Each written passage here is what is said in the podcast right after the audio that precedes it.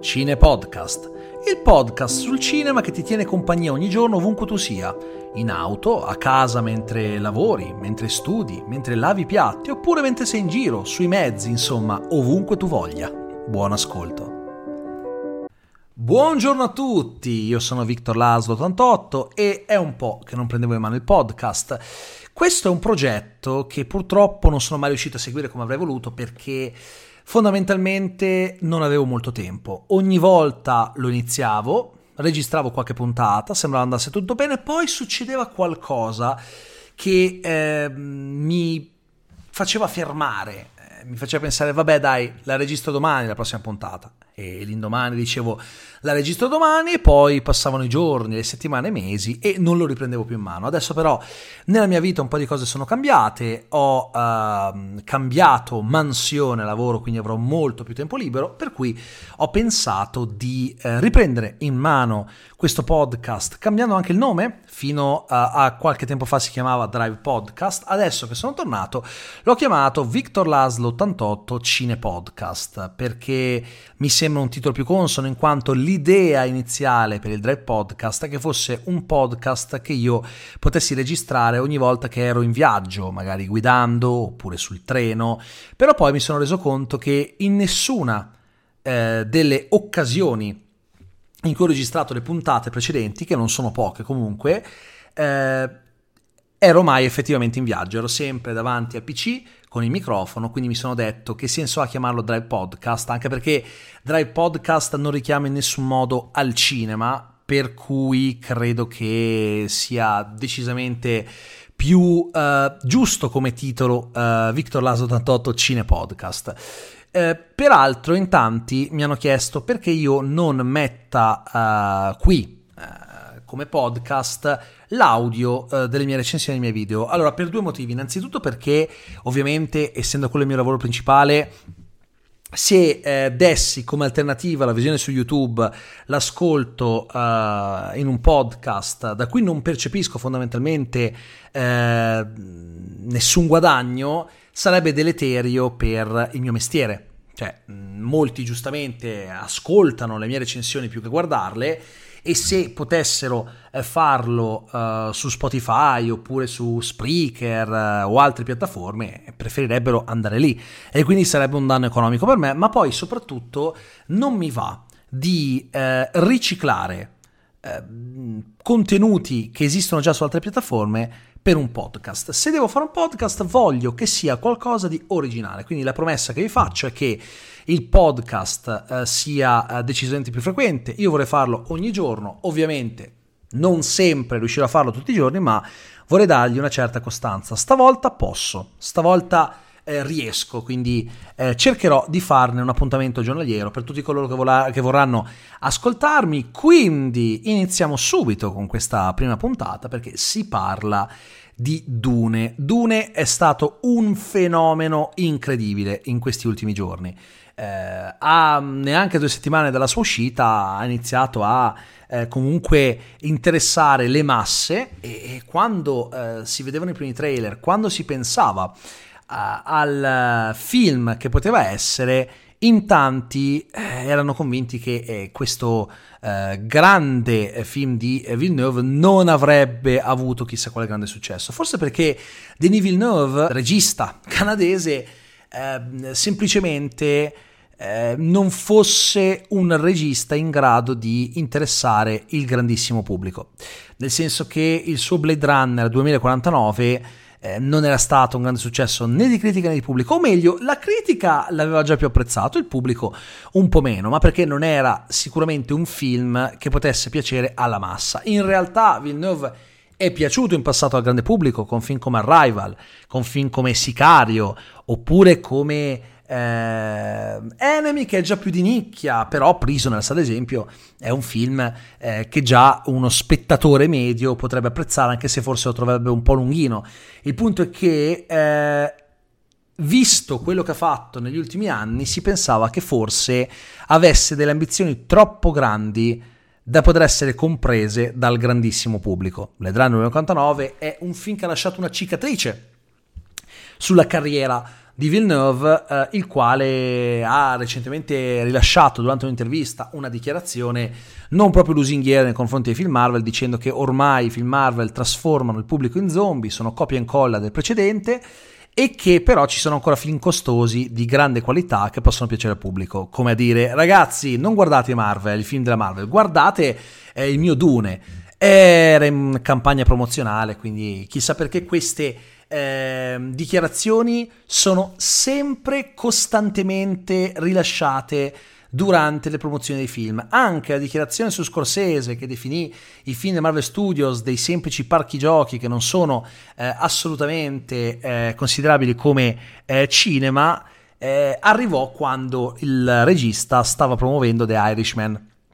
Tanto più che Denis Villeneuve eh, aveva eh, speso delle parole invece sì lusinghiere nei confronti di Kevin Feige dei Marvel Studios per aver scelto una regista come Chloe Zhao per dirigere Eternals. Eh, tutto a un tratto però ecco che eh, mentre in promozione eh, del film eh, spende parole che non sono proprio bellissime per quanto riguarda i film dei Marvel Studios che hanno anche triggerato alcuni suoi eh, colleghi. Derrickson, regista del primo Doctor Strange, si è detto vagamente offeso da quello che eh, ha dichiarato Villeneuve perché eh, dire che i film dei Marvel Studios sono di copia e incolla significa eh, svalutare la bravura di alcuni dei registi che vengono scelti per dirigerli, perché comunque io so qual è eh, generalmente l'opinione che si ha dei film Marvel. Ah, fanno schifo, non è cinema, posto che per me la dicotomia vero cinema e cinema non vero non esiste, è tutto cinema. Poi ci sono i film brutti e i film belli, ma anche un film brutto è comunque cinema la maggior parte delle volte. Poi ci sono degli esperimenti che sono delle vere e proprie porcherie, ma sono dei casi limite. Quindi capite bene che eh, io posso capire la frustrazione di alcuni dei colleghi di Villeneuve, tra cui anche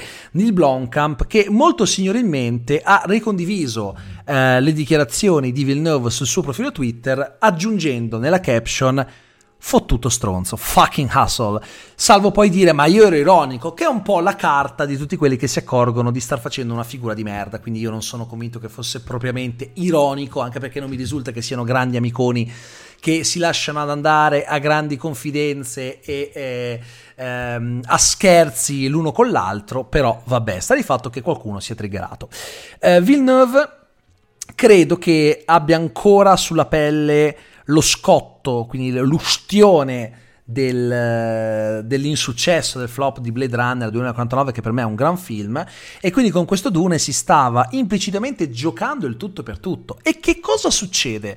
Succede che Dune viene rilasciato circa un mese e mezzo prima rispetto agli Stati Uniti d'America e questo perché? Perché Warner ci teneva Uh, a mantenere come promesso il day and date, cioè il rilascio del film nelle sale, ma in contemporanea sulla piattaforma HBO Max.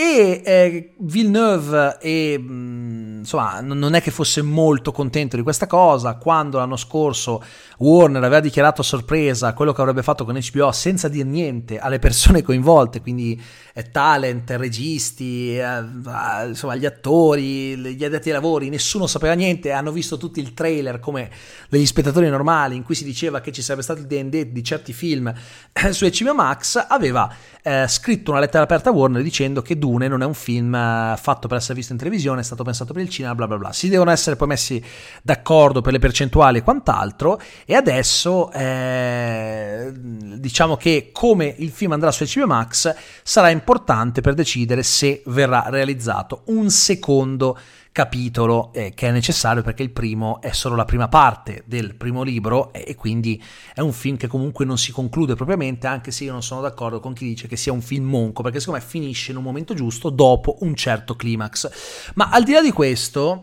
eh, come dicevo proprio perché vogliono mantenere il day and date hanno anticipato il film nella maggior parte del mondo rispetto agli Stati Uniti d'America perché avevano paura per la pirateria. Siccome, secondo gli analisti, eh, Black Widow si sarebbe fermato nella sua corsa eh, in sala a causa eh, del rilascio in accesso VIP eh, su Disney Plus, Vole, per, per, la pirate, per, la pirateria, perché, la, perché, il film era disponibile in HD eh, poco dopo il suo rilascio sulla piattaforma, allora ecco che in Warner hanno detto non facciamo lo stesso errore, lo facciamo uscire prima in Europa, in altri paesi del mondo e poi negli Stati Uniti d'America. Ecco, in Europa ha incassato nel primo weekend, quando è uscito quindi da giovedì a domenica, eh, 36, 37 milioni, 37 milioni e 900 mila eh, euro che è una cifra non indifferente. In Italia è stato il miglior weekend esordio del 2021. È anche vero che in Italia le sale sono state chiuse per buona parte del 2021, quindi vuol dire e non vuol dire, però è sicuramente un risultato interessante. Ora, l'Italia è stato il paese con il peggior incasso relativamente a quello in cui è uscito per Dune. Ma perché? Perché noi siamo gli unici ad avere ancora il 50% di capienza delle sale. Vuol dire che le nostre sale contengono la metà eh, della loro capacità eh, effettiva. Uh, peraltro il 30 di settembre si dovrebbe riunire un consiglio straordinario dei ministri per decidere se cinema, teatri, eccetera, potranno tornare ad avere una capienza dello, dal 75 all'80% già ad ottobre. Incrociamo le dita perché se eh, la capienza fosse stata maggiore probabilmente Dune avrebbe incassato di più. Eh, arrivati a oggi, dopo 11 giorni dall'uscita, in Italia Dune ha incassato qua circa 4 milioni. 400.000 euro in più rispetto a Shang-Chi. È indicativo. Shang-Chi che peraltro adesso è a 366 milioni, cosa che smentisce forse quello che ho detto prima e che hanno dichiarato gli analisti, perché va bene che era Black Widow, ok, Black Widow ha incassato 372 milioni e poi ne ha incassati circa 180 su Disney Plus, da quanto dichiarato. Quindi ha incassato mh, non quanto avrebbe dovuto per via eh, de- della pandemia, perché comunque eh, doveva incassare, incassare almeno 700 milioni, ma 700 milioni senza il mercato cinese, ora come ora è un po' difficile raggiungerli, se non impossibile. Giusto Fast and Furious ci è riuscito, ma di questi 712 milioni di incasso, 300 venivano dalla Cina. Quindi questo vi fa capire quanto il mercato cinese sia importante al momento. Però il punto è un altro, il punto è che se eh, Shang-Chi si sta fermando ai 360-370 milioni perché tra poco la sua corsa finirà, eh, vuol dire che forse anche Black Widow ha incassato quello che poteva in sala, a prescindere dall'uscita in accesso VIP su Disney Plus. Quindi anche questa è una questione interessante da dibattere. Uh, nel resto de- del resto dei paesi in cui è uscito ha incassato molto bene Dune e, e adesso a 11 giorni dalla sua uscita ha incassato uh, più di 70 milioni di dollari. Siamo a 76 milioni di dollari circa 76 milioni e mezzo uh, in realtà e quindi diciamo che eh, è una cifra interessante soprattutto per un motivo semplice perché ha incassato quasi la stessa cifra rispetto al weekend precedente. Vuol dire che la tenuta è ottima. La tenuta è stata pazzesca e è una cifra sicuramente importante. Ricordiamo che il film uscirà quindi a metà ottobre negli Stati Uniti d'America, ci sarà sia la sala che CB Max, Warner terrà molto conto, come si diceva prima, de- degli incassi in termini di abbonamenti che farà su HBO Max e è stata fissata per il 22 ottobre l'uscita in Cina. Questo è importante, dovete sapere una cosa. Il mercato cinese è molto difficile da raggiungere. Non è che si fa un film e il film va in Cina, no, un film eh, per andare in Cina deve ehm, naturalmente eh, passare il visto della censura del governo cinese che è molto rigido, come sapete, se un film inneggia troppo alla libertà, esprime idee che sono troppo contro quelle promosse dal governo cinese, non si becca il visto della censura e spesso non esce. Ma non è solo questo il punto, il punto è che c'è spazio per un numero limitato eh, ogni anno di prodotti che non siano cinesi eh, nei cinema di quel paese, perché per appunto la Cina è un paese che spinge molto sulla tradizione e sui prodotti cinesi, per cui eh, il 95% del mercato cinese cinematografico è tenuto in piedi da film cinesi, un po' come succede in India, Bollywood è un mondo a parte e eh, è un'industria fiorente, eh, una delle colonne portanti del paese e in India un film indiano eh, solitamente incassa molto di più di un film statunitense. Poi anche lì arrivano tanti dei blockbuster eh, che escono ogni anno, però diciamo che non sono eh, il core del mercato. Stessa cosa quindi anche per la Cina.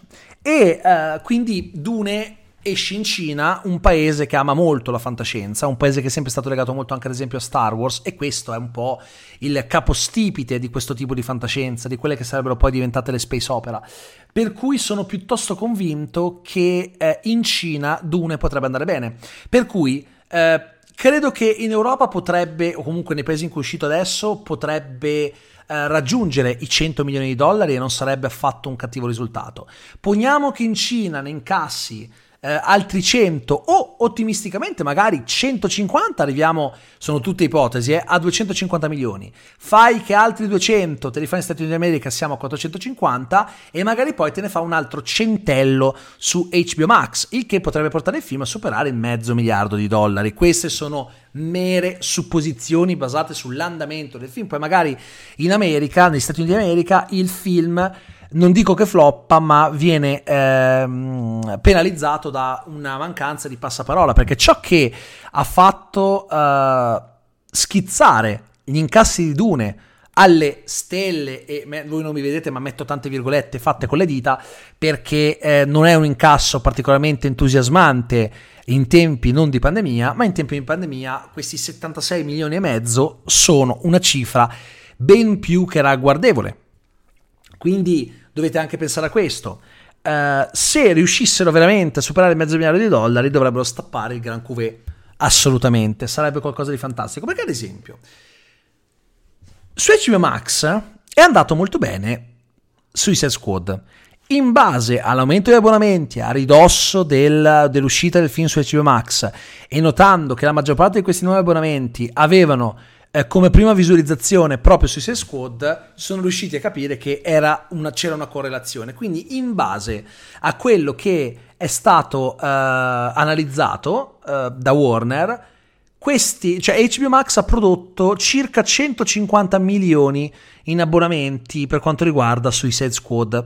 Perché Suicide Squad non è andato benissimo al botteghino. Suicide Squad, ve lo dico immediatamente, eh, ha uh, fondamentalmente um, fondamentalmente ha fatto un incasso di 166 milioni e mezzo di dollari, non molto, ma se andiamo ad aggiungerci i 150 presunti di HBO Max già diventano comunque più di 300, un 316 milioni che comunque schifo non fanno, non è poi così meno rispetto a Shang-Chi per cui Warner si è detta moderatamente soddisfatta per Suicide Squad. Questo per dire che HBO Max ha un'importanza incredibile. A dicembre ci diranno se faranno il Dune parte 2 o come lo chiameranno. Cioè, molti si sono lamentati dicendo, eh, però potevano dirlo che era un parte 1. Sì, effettivamente potevano dirlo.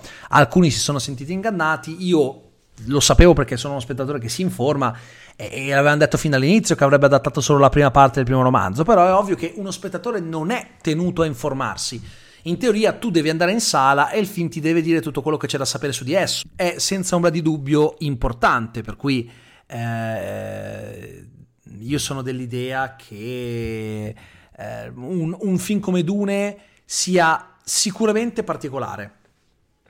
Nel senso che io lo paragono a Signore degli Anelli non tanto come film in sé, perché io non, non sono dell'idea che siano due film paragonabili, quello no, però allo stesso tempo credo che come progetto siano accomunabili. Perché dico che come progetto siano due film accomunabili? Ma per un motivo molto semplice, perché sono entrambi eh, film tratti da eh, opere letterarie fondative per il proprio genere di appartenenza, ma soprattutto sono eh, due eh, film che si cercavano di fare da tanto tempo, che qualcuno era riuscito a fare, ma senza grossi risultati il Signore Anelli avevano provato ad adattarlo in tutte le salse, qualcuno c'era riuscito come Bakshi con il film d'animazione che però non ebbe il successo che si sperava e quindi non riuscirono a portarlo avanti. Eh, poi eh, ad esempio per Dune ci ha provato Jodorowsky, eh, voleva le musiche Pink Floyd, voleva fare qualcosa di pazzesco, non c'è riuscito. C'è riuscito David Lynch con Herbert alla sceneggiatura e hanno prodotto un flop impressionante. Quindi diciamo che eh, poi c'è stata la miniserie su Dune che non è piaciuta molto, e diciamo che sicuramente stiamo parlando di un film eh, molto difficile. E Villeneuve è riuscito laddove altri hanno fallito, dove Lynch ha fallito, il che è tutto dire, lo stesso Lynch rinnega tuttora quel film che a me non era dispiaciuto, ma naturalmente quello di Villeneuve secondo me è nettamente meglio sotto tanti punti di vista, uh, quindi per, per, con tutto il rispetto che posso avere per Lynch, però quel film non è quello che gli è riuscito meglio sicuramente e lo sa anche lui, per cui sono, io sono contento del successo che sta avendo Dune, è un film dal futuro incerto, beh sì, eh, ancora non abbiamo la certezza che farà un secondo film, ma già per quanto si sia creato il passaparola, perché si è creato il passaparola per Dune e non è facile che si crei il passaparola per un film di 2 ore e 40 con un ritmo non particolarmente movimentato rispetto ai blockbuster a cui il pubblico è abituato. Quindi sono dell'idea che eh, fondamentalmente per quanto riguarda Dune eh, sia un piccolo miracolo.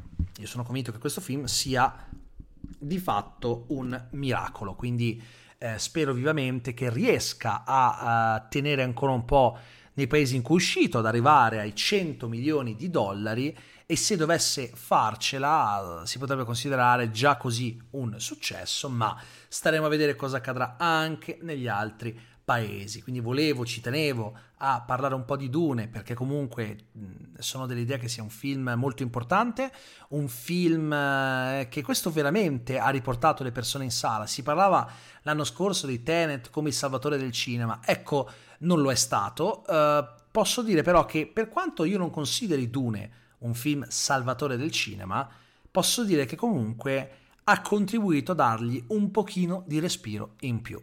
Quindi io spero che abbiate gradito questa disamina un po' sciolta circa Dune e il suo possibile successo. È un'avventura che ci accompagnerà ancora per tante settimane, perché comunque il film uscirà eh, in Cina tra un bel po' e poco prima eh, negli Stati Uniti d'America, per cui eh, sarà ancora lunga la, la, la, la, disamina, quindi magari ci torneremo in una nuova puntata del podcast. Io vi ringrazio infinitamente per eh, avermi seguito e vi do appuntamento alla prossima puntata di Cine Podcast. Ciao a tutti ragazzi e buona giornata.